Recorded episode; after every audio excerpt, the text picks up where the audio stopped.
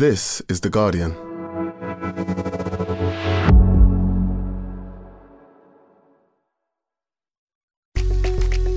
I'm Grace Dent, and I'm back.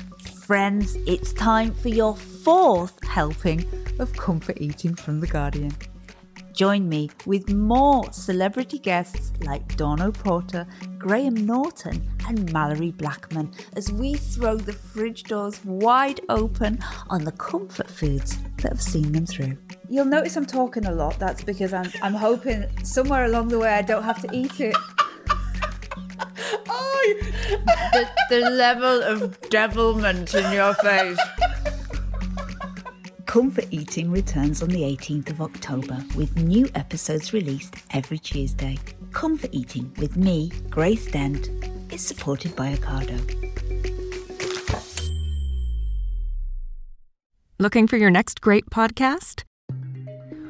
We live in unprecedented times. To make sense of it, what if you could learn from some of the most influential people on the planet? The podcast Tools and Weapons is hosted by Microsoft's Vice Chair and President Brad Smith. Every week, he has a candid conversation with guests, including prime ministers and Pulitzer Prize winning journalists. The latest episode features Bayer CEO Bill Anderson. Though most of us know Bayer for pharmaceuticals, they're also focused on crop science. They're putting digital tools in the hands of farmers to get the most out of every acre. Listen to Tools and Weapons with Brad Smith, wherever you get your podcasts.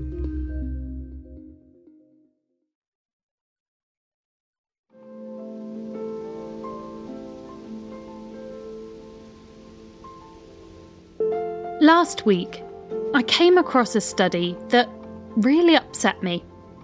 According to a leading scientific assessment, Earth's wildlife populations have plunged by an average of 69% in just under 50 years.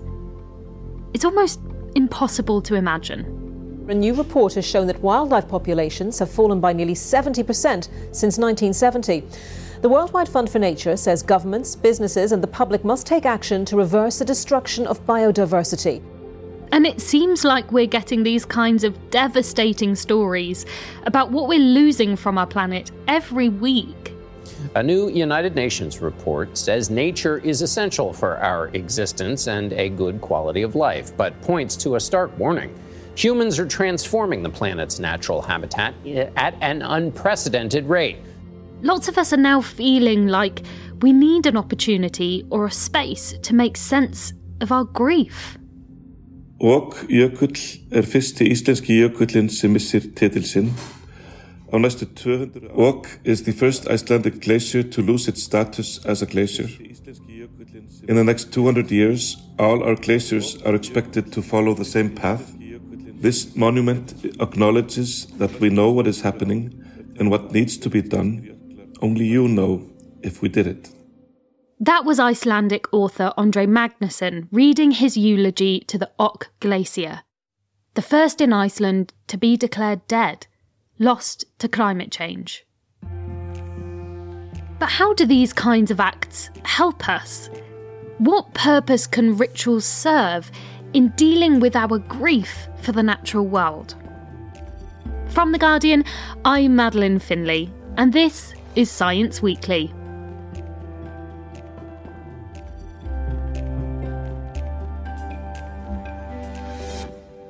The eulogy that you heard in the introduction by Andri Magnason was part of a funeral for Ok.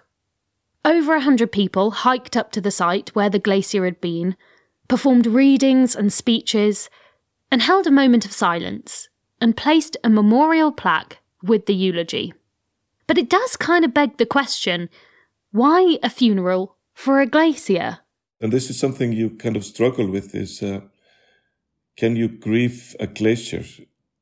And I would say that uh, for me, this glacier is more like a thermostat, or it's, it's more like a something pointing at something much bigger. And I would say my grief was there, you know, in the bigger picture.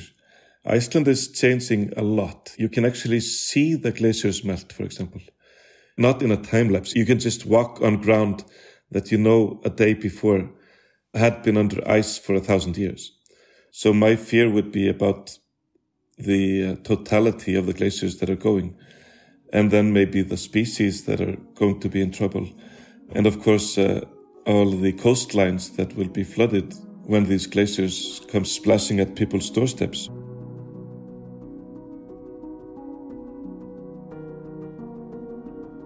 So, mourning the loss of the Ok Glacier gave Andri a focus for all the other losses he felt across the Icelandic landscape and how those are rippling outwards.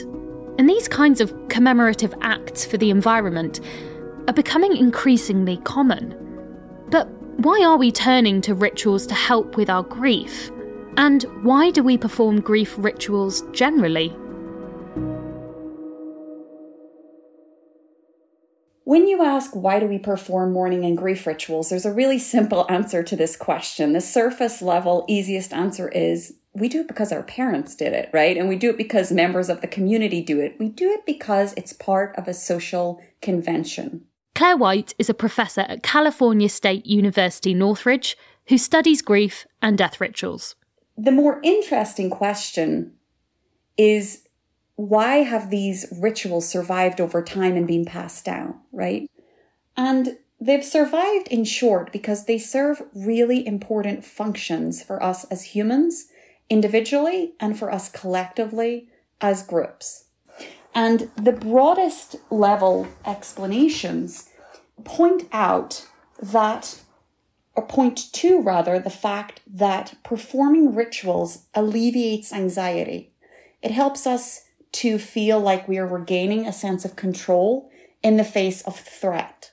I can see how, when you've lost someone or something that you really love and you really care about, there is this complete gut wrenching sadness, and there's a lot of anxiety and a lot of uncertainty. But why is it that rituals can help us with these emotions? We're able to engage in these pretty prescribed acts, right? Like things that we have to do in a ritual in a certain way to perform it correctly. And that almost distracts us. We see it gone amok in obsessive compulsive disorder, actually, where people perform things over and over and over again. Rigidity, they're stereotypical, and there's redundancy. You don't need to do it 20 times. However, rituals really cultivate these goals and sub goals. You have to do this, then this, then this, in this order, this way. And this takes our mind off temporarily the overwhelming anxiety. I guess that's where gaining a sense of control comes in as well. And when it comes to the climate crisis, I know that I at least have a overwhelming sense of being out of control.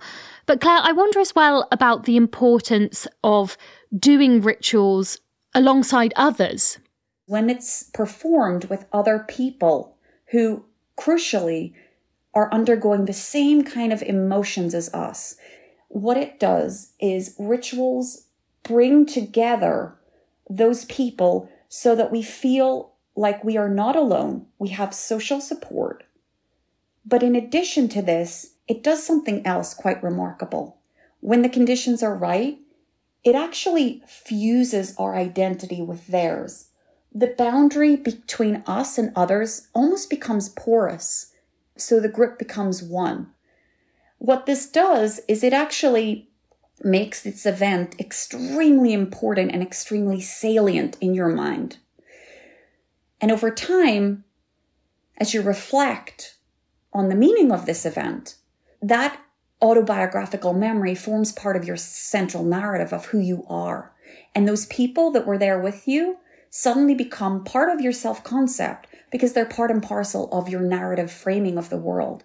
It's interesting that you say that because we recently did an episode when the Queen died on how loss affects your identity and how part of the grief is losing a part of yourself. And I know that you're actually researching rituals around the Queen's death now, but what I want to ask about this time is how rituals can remind us that nature is a part of our identities as well, because around the world, lots of communities do recognize this, right? So, yeah, there are. There are many rituals across the world um, and ways of construing the natural world actually in an even broader way. So, for example, I'm thinking about First Native Americans and their relationship to the land. Um, and I think to us, for most people, we really see the land as an object, right? It's an object to be used. The road gets me from A to B in the morning in my car. Uh, a mountain is there to be climbed for exercise. Um, and Native Americans, for example, are able to construe the land as a kind of sacred space. And I think rituals really allow us to cultivate that sense of changing the land from something we see and something we use from a functional property to something that is sacred, something that represents something about ourselves and our place in the world and broader humanity.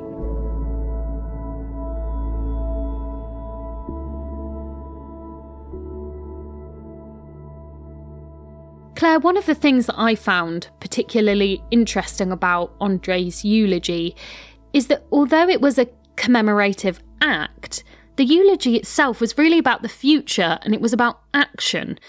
So, do you think that rituals can help us to act? Because it is kind of what we need to do right now. Well, at the most practical level, they can be a catalyst for future actions. They're a part of the process that needs to happen before change can happen. And essentially, they demonstrate that you need to come together in a group. And when you come together and bring these emotions, they're incredibly powerful motivators, right? The emotional contagion that happens in these rituals elevates the emotions. And those conditions are ripe for social action and social change. So we get a feeling like we are connected to our fellow human beings, like we can act and we want to act. And so they can be seen as a precursor to more practical action.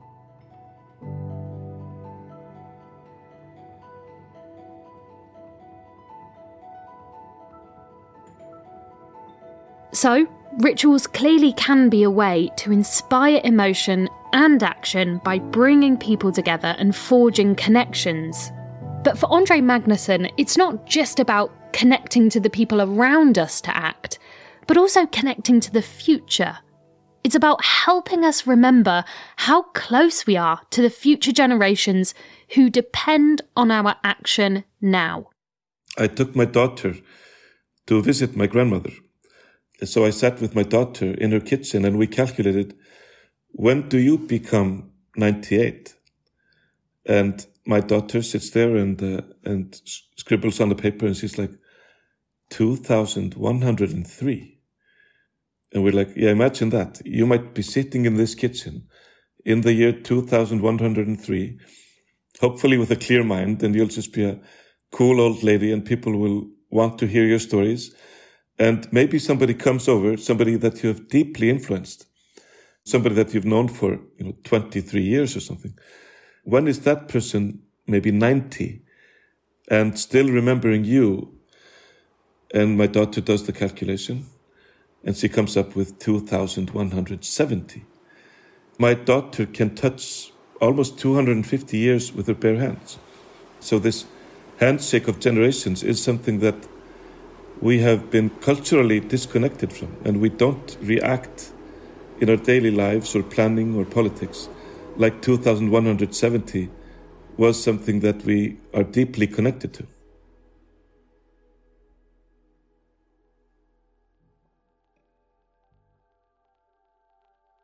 Thanks again to both Andri Magnason and Claire White. I don't know about you, but I definitely feel inspired to go and perform a ritual for the environment. If you want to read more, there's a great article by science journalist Sophia Quaglia about how funerals and rituals can help us mourn the loss of nature. And that's on the podcast webpage at theguardian.com. Now, Grace Dent is back with a fourth helping of the Comfort Eating podcast. This time, her guests include Graham Norton, Malorie Blackman, and Dawn O'Porter, they're all chatting about the foods that they go to for that bit of comfort. The first episode is out now, so search for Comfort Eating wherever you get your podcasts and hit subscribe. That's it for this week. The producers were me, Madeleine Finlay, and Ned Carter Miles. The sound design was by Tony Onuchukwu. And the executive producer was Max Sanderson. We'll be back on Tuesday. See you then.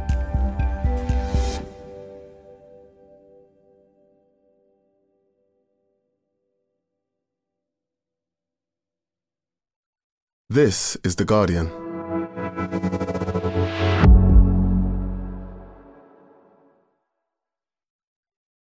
Looking for your next great podcast?